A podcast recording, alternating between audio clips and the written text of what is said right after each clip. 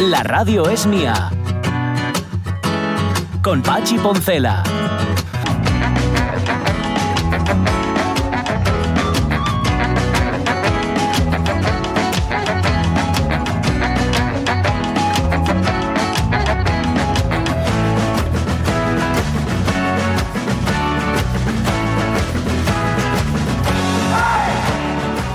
Las 12 y cuarto de la mañana, segunda hora de la radio mía, ya veis que Baudí se, se le quedó, se, se le enganchó lo, se le enganchó la oloturia. Entonces se le enganchó Sí, el, sí. el pepino de mar porque se acordaba perfectamente.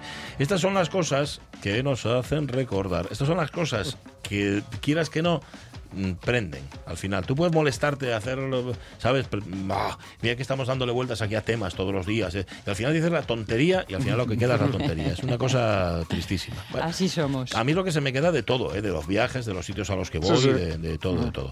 Vamos a ver, Juan Manuel Rodríguez Rego, ¿cuánto, ¿cuánto crees tú, cuánto tiempo crees tú que tengo yo para ver todos los vídeos que me enlazas aquí? Pues no tengo, no me da, no tengo tiempo al, al cabo. 24 horas son escasísimas. Es, es muy poco. Eh, dice, no obstante, mira, si es una pregunta interesante la que te hace Jorge, la que te plantea Rodríguez Rego acerca Sí. del desayuno que tomaron las tropas que desembarcaron en Normandía. ¿Cómo te Mm. gustaría a ti, te pregunta, eh, te lo pregunta a ti directamente, que fuese el último posible desayuno? A mí. Eso es como la última cena. Sí, pero, pero no sé si se ¿De la refiere... Yo lo, lo a- tengo, lo tengo clarísimo. Yo, Sí, mi, ¿no? último, mi último desayuno va a ser, como diría eh, Frank Sinatra, uy, perdón, Humphrey Bogart, mi último martini. Tu ulti- Ajá, vale, claro. Esto yo lo, lo pienso, yo, eh, yo creo que Javi Crash, el que dice, eh, al que todos conocéis, que él en efecto cuando llega a la edad provecta dice, ¿para qué me voy a cuidar? Me voy a dar todo tipo de vicios, ¿no? Entonces, ¿va, ¿cuál va a ser tu último desayuno? No, hombre, pues no, cereales y... Nada, pues lo último que pongan en el after al que esté. Sí, vale, vale. Sí, señor. Y dejadme aquí, no os preocupéis, dejadme aquí, venid a buscarme mañana. aquí tirado. Eso, y ya estoy. Vale. Pues mira, puede ser una respuesta. Em, está publicando Juan Pastor, que mañana no está con nosotros, mañana está el profesor Méndez porque sabéis que se turnan, una serie de fotografías donde aparecen personas echadas en el verde, echadas al verde, como decimos aquí en Asturias. Como, Como se hace con las sábanas blancas. Eso es, abandonadas. De esto que te quedas, te tiras y te abandonas, ¿no? No sé si está en modo me voy de vacaciones, en modo por favor quiero vacaciones Sí. ya, o en modo mi mente está de vacaciones, aunque mi cuerpo parezca decir todo lo contrario. No lo sé, no lo sé. Eh, no se lo preguntamos mm, porque no viene mañana, pero vamos, si no se lo preguntaría. Ahora hay una corriente de, mm, de, no sé si decir de meditación o de mm, encuentro con la naturaleza, o Sí. muy bien cuál es el objetivo, o todos a la vez, Sí. que son una serie como de talleres, de experiencias, de tal, que se trata de poder compartir, estar tirados en el, en el prado Ajá. con los rumiantes. Ah. Sean ovejas, sean caballos, Sean toros de lidia. Y, ay, rumiantes no, perdón, herbívoros. Ah, herbívoros. Vale, vale. Porque recordad que los herbívoros son muy esquivos por la cuenta que les tiene. Claro, claro. ¿eh? Y generalmente no Pero si no, son. no los comemos. Claro, no son de mantener así como mucho roce con los extraños.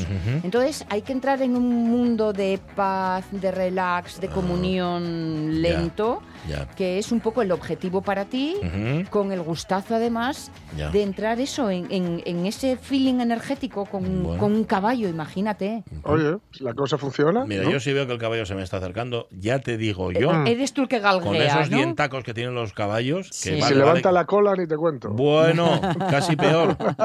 Que además sus excrementos son cuadrados, como todo el mundo sabe. Sí.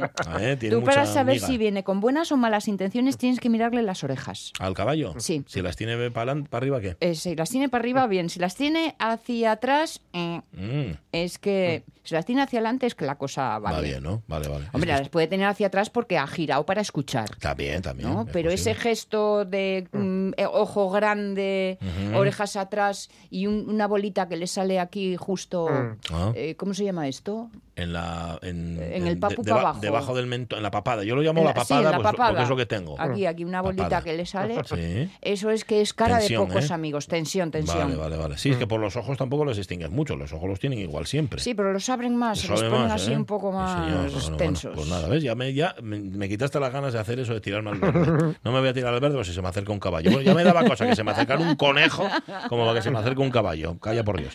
Bueno, enseguida, tiempo para novedades García Rodríguez con un libro libro, como siempre, que merece la pena. Tiempo también para un conciertazo. Hoy nos vamos a poner meditativos en el tiempo de Marta Teijido. Y, mm, y espérate para Chulo Concepción, evidentemente, con las preguntas de Lorenzo Linares y alguna más que tenemos nosotros preparadas. Pero antes de eso, nos vamos de examen. Majestad, en mi país, antes de empezar las clases, lo normal sería realizar una especie de examen. Al emperador no se le examina. Eso puede cambiar. Examen. Al, al no se le examina porque se supone que un emperador lo sabe todo, ¿no? Un emperador de la China, especialmente. Anda que no saben los emperadores de la China. Pero bueno, quienes están ahora mismo en la EBAU, quienes hicieron selectividad, la PAU, lo que sea, quienes tuvieron que presentarse a algún examen, saben perfectamente lo que se sufre.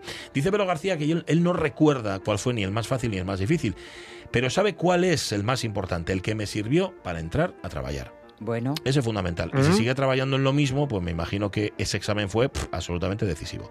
Dice, dice tu colmena, los más difíciles fueron los de la oposición, pero iba tan papado de todo que yo quería todavía más preguntas y más difíciles, porque era donde podía sacar ventaja al resto de opositores. Di un brinco en el asiento cuando vi que eran 70 u 80 preguntas en vez de las 40 habituales. Por cierto, el día de la noche de San Juan, 26 años en el oficio que me mantiene, que lo de las abejas y lo de la radio, sobre todo esto último, deja muy, muy pocos dividendos. Dice el qué larga se hace la vida profesional, a veces más que una vida biológica. Sí, es que los años de currante, César Sí. Alonso, son como los años de perro, no, pero, pero al revés, sí, o sea, sí. du- dura mucho más. Hugo Almaviva, recuerdo un examen que alguien copió a su compañero, siendo a su vez copiado por un tercero. ¿Sabéis quién fue el único que aprobó? De los tres, yo creo que el último. Hmm. el ¿no? último. El último, sí, Nos señor. lo dice el propio Dice, Hugo. el último que lo copió, es verdad. Suele pasar Tiene estas cosas. Venga, Loja. Para Lohar, mi mayor fracaso, un examen de oraciones subordinadas. Y el día de hoy, que para mí ya es chino. Mm. Mi mayor éxito, la selectividad. Un ten. Ten, ten, o sea, un Ah, 10. jolín. Miedo, pánico a lengua y literatura, sobre todo la parte de lengua. Me superaba, no Mm. me enteraba de casi nada. Eh, debe de ser que no me interesaba mucho. Seguramente. Nunca copié, pero sí dejé que copiaran de mí. Y algún examen hice por otro, Mira. al cual no voy a señalar. Y lo que tiene ser familia y de parecido cuasi asombroso. Ajá. Para no señalar, das muchos datos. O sea que tiene un pariente, un primo, que se parece mucho a él y lo suplanta. o lo suplantó. Ya, Lockhart Chu, en efecto. Sería. Marce Gijón, no recuerdo el más difícil, pero seguro que era de matemáticas, física o química, que no era mi favorita. Las mejores notas en francés, latín y lengua. Y sí, hacer hice chuletas.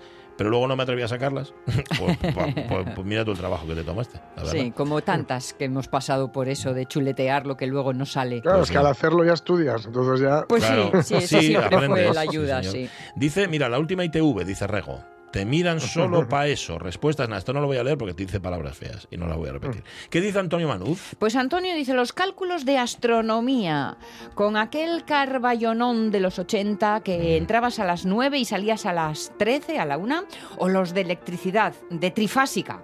La trifásica, Mm, ya. digo yo. El mayor éxito, aprobar aquellas mierdas, que luego no servían para nada. Ya. El mayor fracaso, los de prácticas para el carnet de conducir. Ah, Ay, mira, ahí estoy contigo, Ya. Manuz. Mm. yo sí como no lo hice. A la tercera fue la vencida y porque iba con 40 de fiebre. Sí. Iba tan groggy, tan groggy que ni nervios ni nada, Ya, pa'lante. Ibas enferma directamente. La química de segundo debut, dice Roberto Cañal, infumable. Bueno, don Ramiro contribuía a ello, ¿eh? De 40 aprobaron 5, eso da una pista. Hmm. Dipiroarseniato de armonio, caía siempre y siempre mal todos, ¿eh? Son comentarios. Dos sobresalientes en EGB, en matemáticas e inglés, no saqué más nunca. O sea, sacó dos sobresalientes en toda, en toda la EGB. Buenos exámenes de grado y arbitraje en karate. Buen examen del carnet de conducir. Examen permanente en el taller. Qué ganes de Shubirame. Van dos, ¿eh? Que Sí, dicen- sí, van dos. Que dicen lo mismo. Y si queréis, yo me tomé en el club también. No, van cuatro entonces. porque cu- Cuéntame a mí también. Silvino, Silvino Vázquez. Yo no recuerdo cuál fue el más fácil o más difícil, pero el más importante yo creo que el de la vida. Tiene razón. Pues estamos en continuo examen. Tiene toda la razón. Pues sí, sí, señor. señor. Examen de conciencia y dolor por lo pecado, dependiendo del pecado, dice Fernando Calleja. Esto sabéis que son o eran al menos las condiciones para una buena confesión. Sí. Y luego tenéis que tener Lo del dolor, ¿no? lo del dolor eh, del pecado y el propósito de la enmienda. Hombre. Y La otra era decir los pecados al confesor y la última cumplir la penitencia. Ah. Pero claro, si, ya- si no tienes examen de conciencia, no te lo haces. Dolor de los pecados, nada. Sí. No vas a confesarte, entonces ya las dos últimas ya quedan absolutamente eliminadas. Solo recordaba lo del propósito de enmienda. Sí, sí, sí. Solo recordaba lo que olvidaba. Ya, fíjate, te- a propósito de la enmienda y tal, pero luego vas y, y pecas otra vez. El propósito y la enmienda a veces no van juntas. No, no, no. A la totalidad. A la totalidad, sí. Tienes buen- tienes- tú tenías buena intención, pero Rubén Cardín siempre fue mal estudiante, dice, y eso que llegué a segundo de maestría en la Escuela de Industria Rama Eléctrica, nunca llegué a trabajar en ello. Copié, copié, dice el de todas las maneras, y muchas lecciones aprendiles de tanto preparar chuletas, ¿veis? Claro. ¿Veis cómo para eso sirve? Sí. Claro. Venga, el más. latín a Armando Nosticaso, vamos, que siempre costó mucho. Sí, ¿eh? Ya en primero te decían que era un hueso, así que cuando te tocaba en tercero y cuarto, creo, ya ibas temblando. Ahora pienso que podría ser interesante, pero ya es tarde. Y copiaba, claro que copiaba. ¿Quién no? ¿Quién no? Bueno, ¿Eh? yo no. ¿No? No, yo no, pero era por lo mismo que dice Marce, porque a mí me daba, me daba vergüenza a mí que si me, si me pillan. Es que de los mismos nervios. Sí, Sí, a mí sí. me entraban Mm, muchos incapaz. nervios. Natalie Castañón llevaba a regular los exámenes mientras que no fueran matemáticas, ¿eh? porque él, ella y las matemáticas se llevaban fatal, igual que María Sum Muñiz, Mm. igual que María C. Lorenzo, nunca se llevaron las matemáticas. Y Lorenzo Linares, que por cierto tiene preguntas enseguida para Xulo Concepción, Sí. dice que el examen suyo es cultivar la huerta. Lo que no sé es si saca buena nota o saca mala nota. Eso lo sabemos. Yo me arriesgo y apuesto mi meñique izquierdo a que tiene buena huerta. Seguro que sí, seguro que sí. Le pega todo. Mira, y Orbiz, yo recuerdo hace muchísimos años en primaria, lo que entonces era gramática. Había una pregunta que era apócope Hmm. y no era capaz de aprenderla. Y quedamos unos compañeros de repartirnos las preguntas de esa asignatura. Por supuesto, yo preparé una que no era apócope. Y al que le tocó esa pregunta, la del apócope, no la sabía e inventó sobre la marcha. Todos pusimos lo que él nos dijo y castigo general. Nunca más me fié de nadie. Claro. Normal, normal, claro. ¿Cómo te vas a fiar de uno que se inventa las respuestas? Este es el problema del copieteo. No debes, no que debes. cuando lo que copias es un gran error, canta todo. Totalmente. Bueno, que nos recuerda, estoy mirando ahora, Rego, que ayer se cumplieron años, en concreto se cumplieron 11 años de la muerte de Manolo Preciado, del que fuera entrenador del Sporting, que ya sabéis que que fuera del Sporting no quiere decir nada, o sea, la rivalidad, la rivalidad aquí no entra, pero uno de los tíos No. más queridos en el mundo Sí. del fútbol. Eso sin duda. pues Sin nada. duda, sin Un duda. abrazo a la familia. Y a la familia sportinguista, 12 y 26. Gracias, oyentes de la radio mía. Ah, novedades.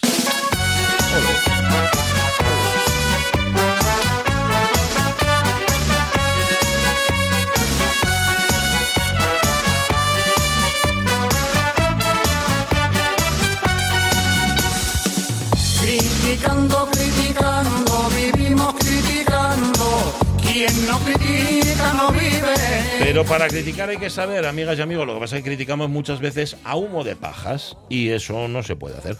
Eh, el profesor García Rodríguez no hace eso. Primero se lee el libro y luego lo recomienda. Cuando un poeta publica un libro titulado Quizá yo, es indudable que sabe muy bien lo que está haciendo. Y no se trata solo de un juego, del juego de hacer versos, como lo llamaba Jaime Gil de Viedma.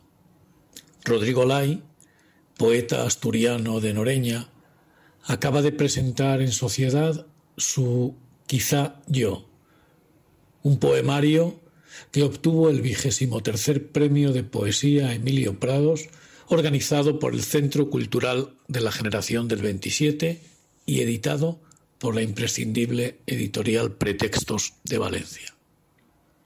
Vivimos tiempos difíciles, tiempos en los que algunos se empeñan en borrar las líneas entre la realidad y la ficción.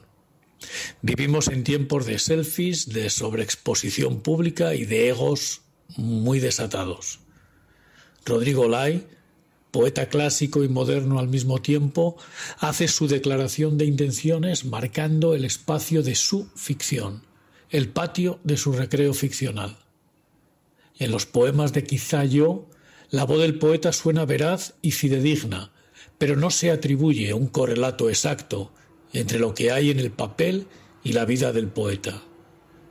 Es fácil de entender, el poeta no es de papel. Esta es una de las versiones del mismo. El yo poético juega su partida, pero al tiempo muestra sus cartas, las de la poesía. Rodrigo Lai es un poeta excelente, no hay duda. Lo es desde sus primeros libros tan precoces.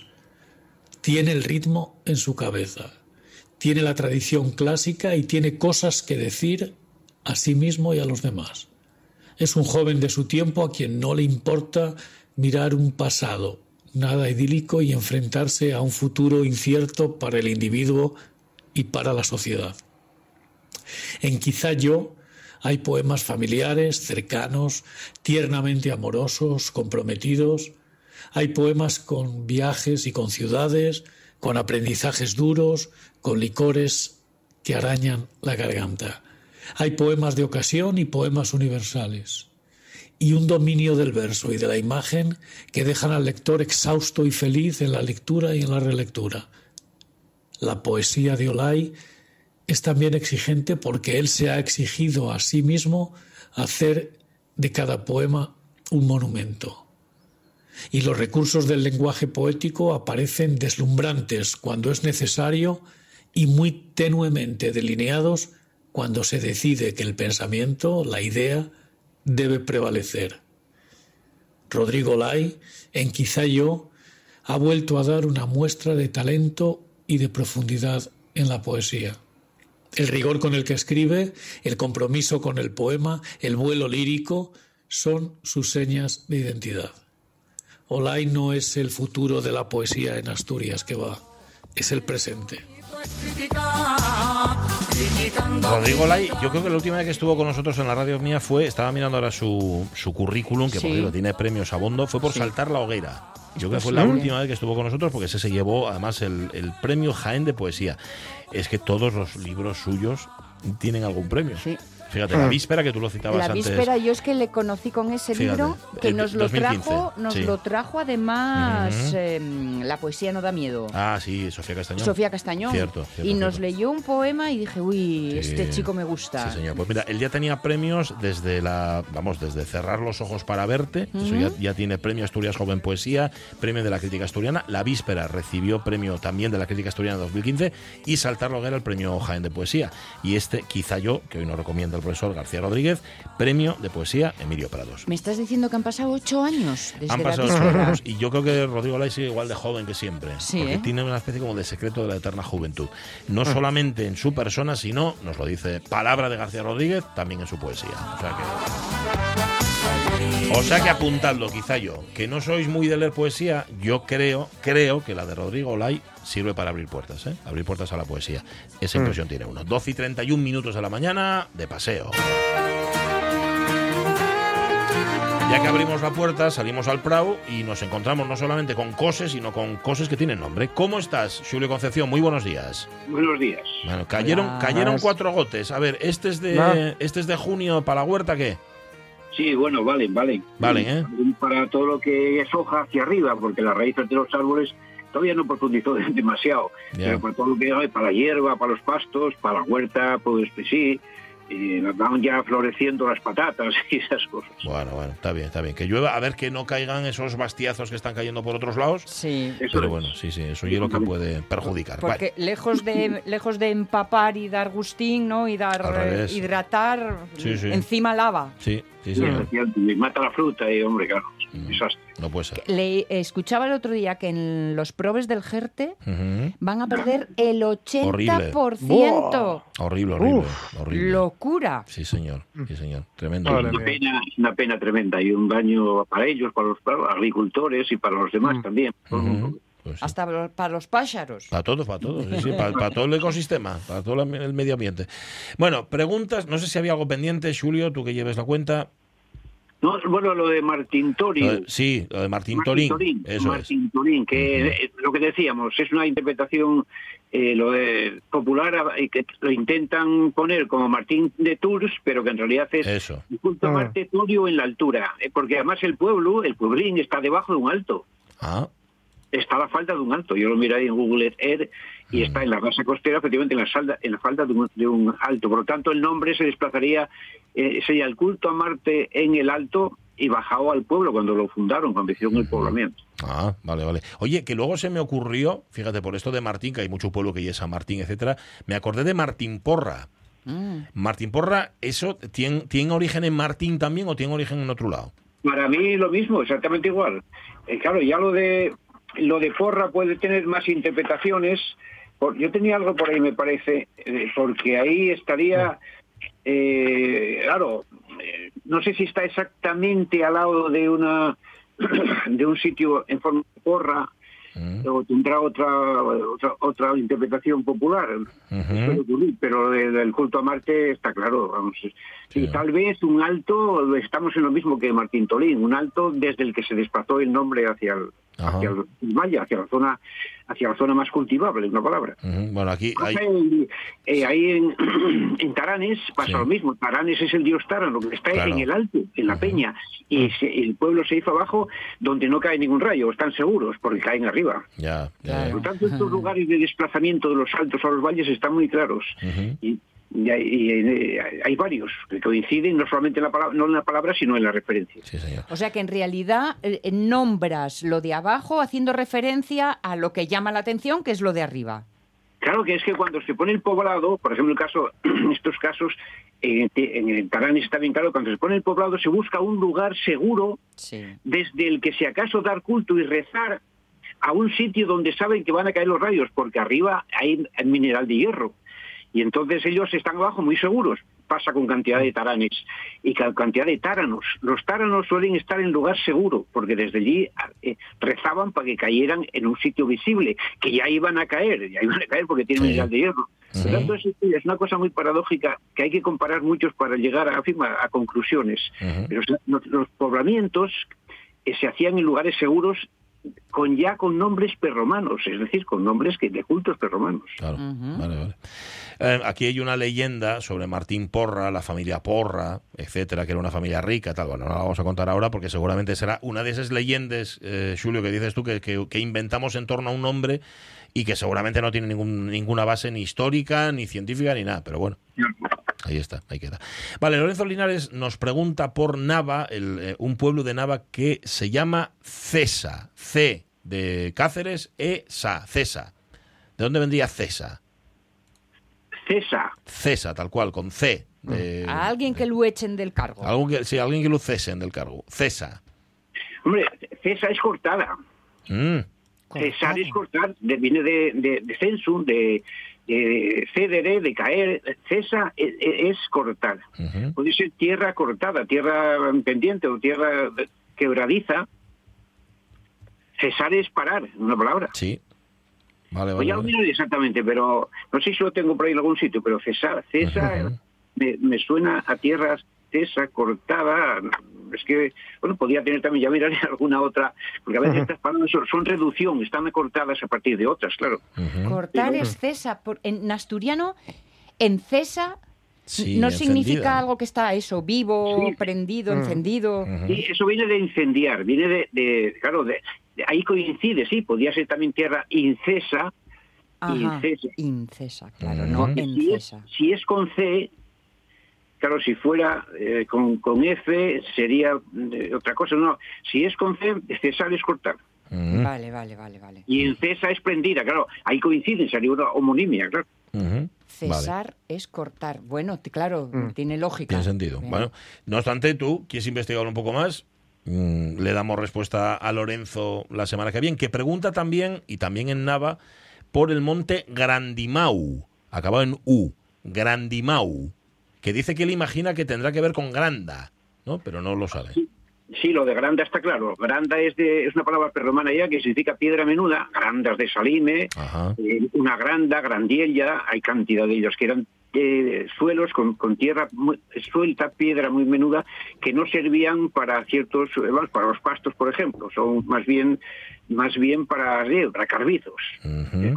Lo de granda está claro, y, grande, y lo de grandimiau. Eh, granda de, claro, ahí, mm, mia, grandimau. ¿no? Mau, Mau, Grandimau, eso es. Grandimau, ese Mau habrá que también mirar un poco, mirar un poco, pero, pero lo, de, Granda, vamos, está claro. Vale, vale, vale. Eh, quedan apuntados los dos para la semana que viene. Yo estuve mirando en Villallón, ya que estábamos el otro día con, con Martín Torín, y tienen unos nombres por los que yo tengo que preguntarte. Por ejemplo, hay una aldea en Villallón que se llama Berbeguera. Como Berberechu, pero Berbeguera. ¿De dónde vendría Berbeguera? Con B, ¿eh? Les dos. Berbeguera. Berbeguera. Le- Berbe- Berbeguera. La verbena, la verbena es la Luisa. Ah, la hierba, ¿no? Es decir, la hierba vieja. Hay sitios que llaman la verbenera, la verbenosa, que la gente cree que viene de una verbena. Pero la verbena, no sé si vendrá de ahí. Verbene, verbeguera es, está claro que es en la abundancia de, De de la, de la planta, la, la verbeguera. Ujú, Vale. La verbena, sería la, la verbeguera, sí, bueno, habría un verbega. Podría haber algún un cambio, alguna interpretación, pero la verbena es la es la planta de la luisa que se usaba como digestivo y como calmante, ansiolítico, etcétera. Voy a, mirar también Vale. si tiene alguna otra homonimia, alguna significado parece, alguna palabra parecida. Vale, yo estamos poniendo una cantidad de deberes hoy. Sí. eh, tremenda. Y una más también de Villallón que ye Masenga. Masenga con M de Madrid, Masenga. Con, con G de Galicia, Masenga. ¿Eso de dónde Masenga. vendría? Masenga, sí. Pues claro, eh, Masenga ahí habrá que mirar también si ese más puede también ser una traducción de mes, de mesa, sit- sitios más bien, porque ese, al ser átona inicial, la A y la E, y la E suelen alternar, que fuera Mesenga, Tierra Llana, por ejemplo. Sí, miraremos también. Vale, Masenga. Vale. Masenga, Masénica, vale. Miraremos también. Bueno, pues, eh, te- con lo cual tienes cuatro de deberes, ¿eh? Para, No hay para- problemas, suelen ser matices. Sí, no, está, está claro y además hay que recordarles siempre a los oyentes que aquí es un aquí te pillo, aquí te pregunto lo que hacemos con Julio Concepción. Así que nada, todo se puede matizar Vale. y lo haremos la semana que viene. Un abrazo, Julio. Vale, gracias a vosotros. Adiós. Chao. Y si queréis dejarnos preguntas, ya sabéis que podéis hacerlo a través del Messenger o a través de la radio mía arroba rtpa.es. Por cierto, me acabo de dar cuenta de que tenemos mensajes de Radio Díaz Camblor, oyente de la radio mía, de marzo. ¿Qué me Anda. dices? Sin Sí, leer. de esto, lo típico que, te ponen el mensaje y que no te das cuenta, y además con estos cambios que ha hecho Facebook, yo me lío un montón. Sí. Y tiene una sobre chuletas, dice, hacer chuletas debería ser una asignatura. hacer una buena chuleta es un arte, pero una buena chuleta no se utiliza, porque en el proceso de hacerla te lo aprendiste. Sí, Pero señor. a mí medio hecha nada más, ¿eh? Me- ¿Cómo? La chuleta Pongo- medio sí, hecha pongo nada hecha, ¿no? más. Vuelta y vuelta. Sí, vuelta y vuelta. Eso es, eso es, sí, sí. Dice, mira, y dice Eduardo Ochoa, nos pone un mensaje y dice, yo tuve un pleno de ceros Sí. en la selectividad. Me pillaron con una, con una chuleta en física y no me corrigieron ningún examen. Claro, cuando te pillan con una chuleta ya en un examen dicen, este, este no estudió. ¿Cómo estás, Marta Tejido? Hola, buenos días ¿A ti, te, te pillaron con Buenas. alguna chuleta? algún No, yo tenía, yo tenía mucho arte. Sí, no.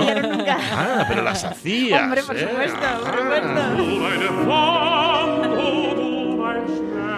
Bueno, em, eh, Marta Tejido nos invita a un concierto, siempre en la radio mía, cada miércoles, y hoy no es un, es un concierto de bajo mínimos casi, dos tocando en escena. Eso es. Hoy nos salimos un poco de los escenarios habituales. Hoy nos vamos al concierto que este domingo se va a poder escuchar en, en el Niemeyer, en el- la cúpula del Niemeyer, dentro de un ciclo que se llama precisamente Suena la cúpula. Sí.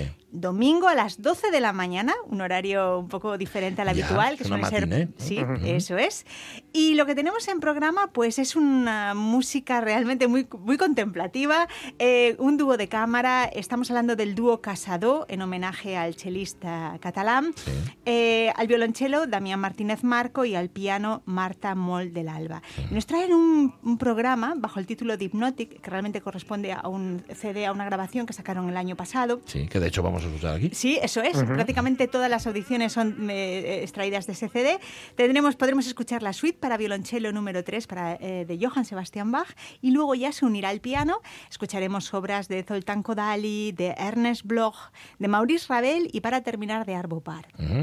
Así que, bueno, y además es eso, creo que tiene un doble aliciente, porque por un lado es escuchar esta música y luego el lugar, el Mm. espacio arquitectónico, es esa Claro. cúpula. Eh, y, eh, supongo que, bueno, yo- el, el centro Oscar Niemeyer, todo el mundo lo conoce. Oscar Niemeyer había recibido en el año 1989 el, prin- el premio Prince- Príncipe de Asturias, Príncipe, de aquella época, ¿no? Y a los 25 años eh, regaló el proyecto al Principado de Asturias. Es la única obra de este arquitecto brasileño en España y tenía, él perseguía dos, dos fines. Uno, que se convirtiera en un espacio para la educación, para la cultura, que hoy es lo que es hoy en día, ¿no? un espacio de actividades multiculturales. Pero Sí. por otro lado, él también quería demostrar las posibilidades del hormigón del Ah. material en sí. Es decir, el hormigón, eh, evidentemente, es un, es un material estructural, pero el hormigón eh, visto, el hormigón arquitectónico, por así decirlo, ¿no? Eh, y es de lo que está hecha esta, esta estructura. Así que bueno, yo creo que son muchos elementos y que Claro, puede estar ¿eh? muy bien eh, acudir a este, a este concierto. Vamos a empezar hablando de la primera de las obras de la suite para violonchelo número 3 de Bach.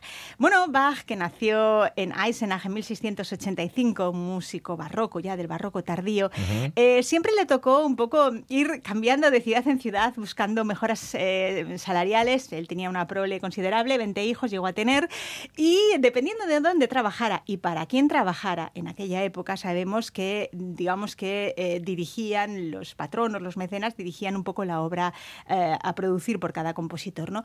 En este caso, esta obra, esta música instrumental la compuso en su etapa en Köthen. Eh, Köthen era una corte calvinista.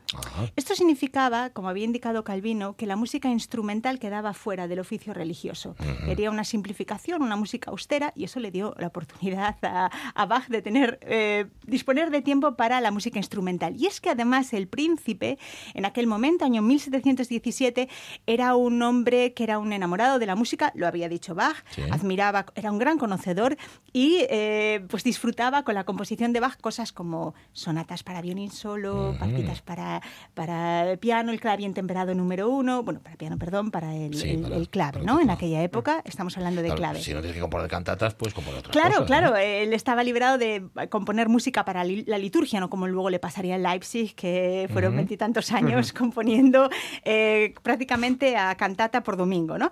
Eh, vamos a escuchar el inicio de esta suite, la alemanda, eh, interpretado por Misha Maisky. Decir que una suite es un conjunto de danzas. Hay cuatro que suelen estar fijas siempre en el planteamiento de Bach, que es una alemanda, una Kugant, una zarabanda y una giga, y luego hay otras que son móviles, y siempre hay una tonalidad eh, unificadora en todas ellas. Vamos a escuchar la alemanda, música de origen, una danza de origen alemán con ritmo binario. Son como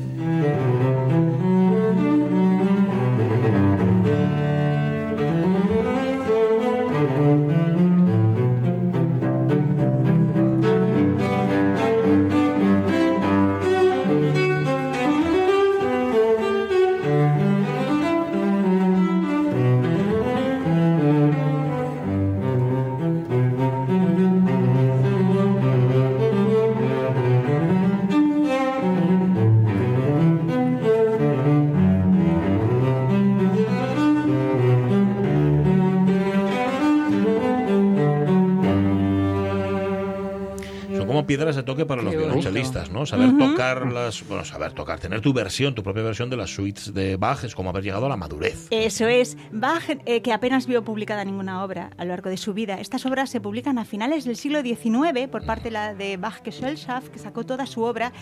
Y el, realmente el, redescu- el redescubridor de estas músicas, que ya digo que en la época eran un auténtico desafío, de hecho el violonchelo eh, era, tenía más rol de acompañante Ajá. ¿m? y este virtuosismo era algo casi inimaginable, eh, la redescubre Casals. Mm. ¿eh? Cuenta la historia que con 13 años las en- encontró la partitura en una librería de Barcelona, se pasó 12 años estudiándolas hasta que digamos que se atrevió a plantearlas como, como bueno, pues no solamente como unos ejercicios técnicos que eran como se planteaban hasta el momento, sino con el ser capaces de, de formar el corpus de un programa, ¿no? Ujú. Y, y bueno, pues eso, eh, Casal se convirtió en el embajador de, de esta música, como digo, muy complicada para la época. Y mm, tenemos, eh, en contraste, pues vamos a escuchar ahora la zarabanda. La zarabanda, una danza de origen español, ritmo ternario y con un carácter completamente distinto a lo que acabamos de escuchar. Thank you.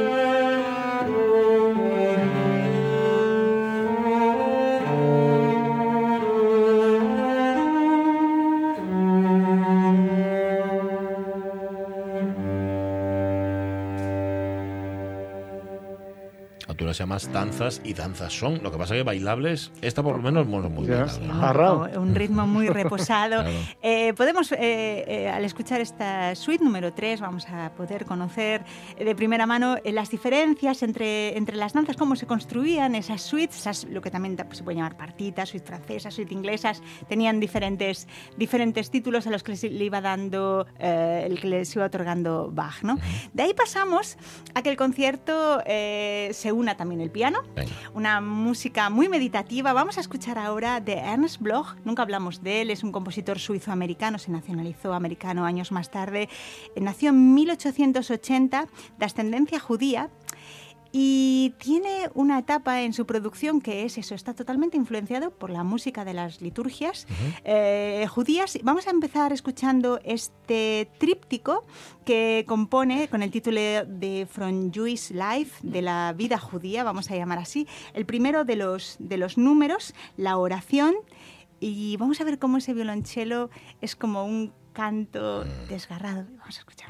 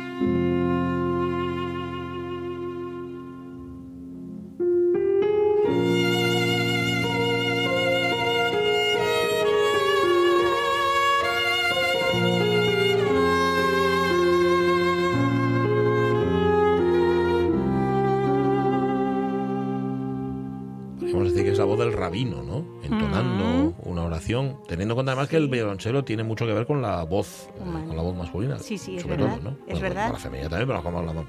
Sí, sí, los graves, eso está, Los está graves. claro.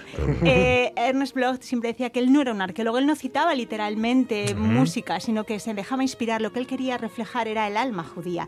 Quizás la próxima de las piezas, que es la tercera de ellas, eh, que se titula Canción judía, sencillamente, eh, ahí vamos a todavía a ver más claro eh, la influencia de la música, eh, efectivamente, judía, en el sentido de que está como imitada la rítmica del idioma, está imitado, ¿sabes lo que, lo que le solicita al violonchelo?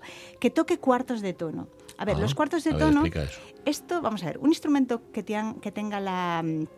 mm, eh, como el piano, ¿no? que, Vale. que digamos que tenga una, una afinación ya fija, Ujú. el piano no lo puede hacer. Entre tecla y tecla hay una diferencia de medio tono. Vale. Pero en el caso del violonchelo es factible entre pasar de un medio tono a otro, arrastrar el dedo en un, lo que se llama un portamento y poder seguir ese cuartos de tono que son típicos de la música árabe. Qué y así difícil, lo, ¿no? ahí Es, los, es así- como si resbalara la música. eso es un portamento, así, eso es, ¿no? re- ir resbalando entre una nota y otra. Vamos a escucharlo y vamos a ver cómo está todavía más clara esa influencia.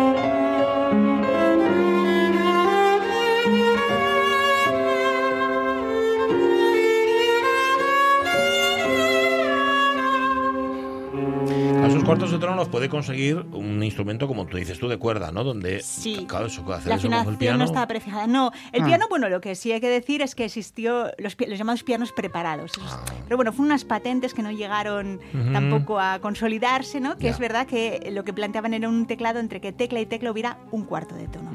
Pero bueno, quedó más que nada como un experimento Ya. y, pero bueno, saber que existe esto, Sí. ¿no? Ya. Pero claro, hay que prepararlo previamente, tú no, no puedes improvisarlo sobre Claro. la marcha. Le da a la música una untuosidad muy sensual. muy dolente, ¿no? Sí, Guau. sí que es verdad. Que por Se cierto, esto acercan esas cerezas.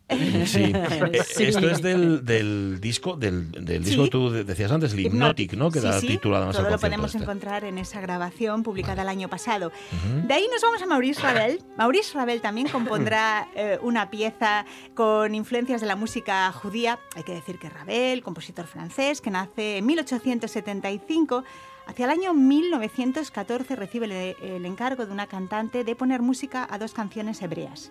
Es decir, originalmente la música es para canto y piano. Ah. Lo que pasa es que eh, Ravel hizo una orquestación de la parte de, de- de- Era para canto y piano, como digo, la parte de piano la transformó para orquesta y no hace muchas décadas alguien pensó que esa voz también podría ser interpretada por algún instrumento de cuerda. Bien. Por tanto, es habitual escucharlo de esta forma. Se titula Kadish y Kadish es una de las oraciones más importantes y centrales de la liturgia judía. Eh, lo que vamos a escuchar es una pieza donde de nuevo el piano tiene un papel, vamos a decir, un poco secundario y es eh, despliega toda la melodía el violonchelo en un estilo declamatorio con muchos melismas, con muchos eh, ornamentación de la voz que también, además, por el uso de determinadas interválicas y armonías, nos lleva al mundo árabe. Fíjate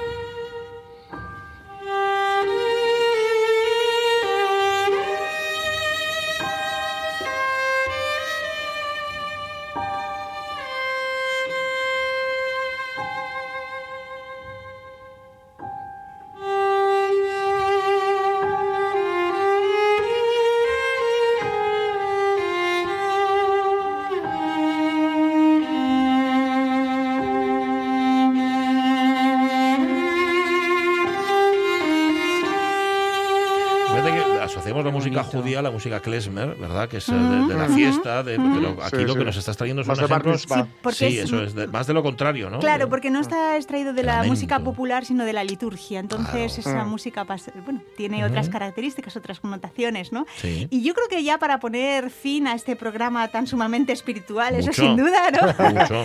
Eh, ha escogido música de Arvo Part y yo Oh, me tengo que bueno. decir por Spiegel im Spiegel, eh, Espejo en el Sí. Espejo, esta gran obra del compositor estonio del año 1978 con el que abrió la fase, ese estilo que se llamaba tintinabular, que proviene de la campana.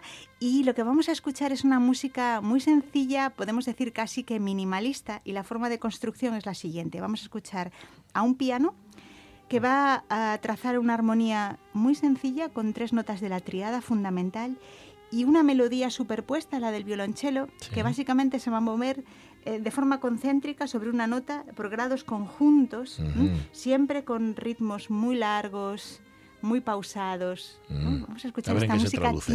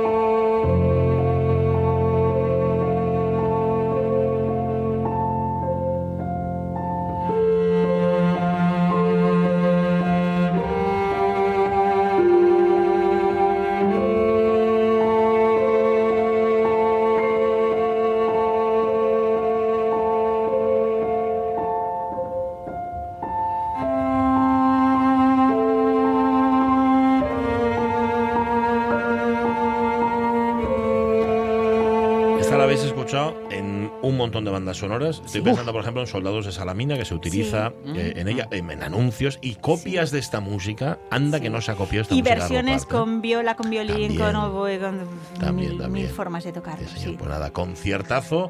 Y eso que son solo dos personas las que nos lo van a ofrecer. Recordad, en la cúpula del Niemeyer suena la cúpula este domingo a partir de las 12. El dúo Casado, Damián Martínez Marco al cello y Marta Molde Alba al piano.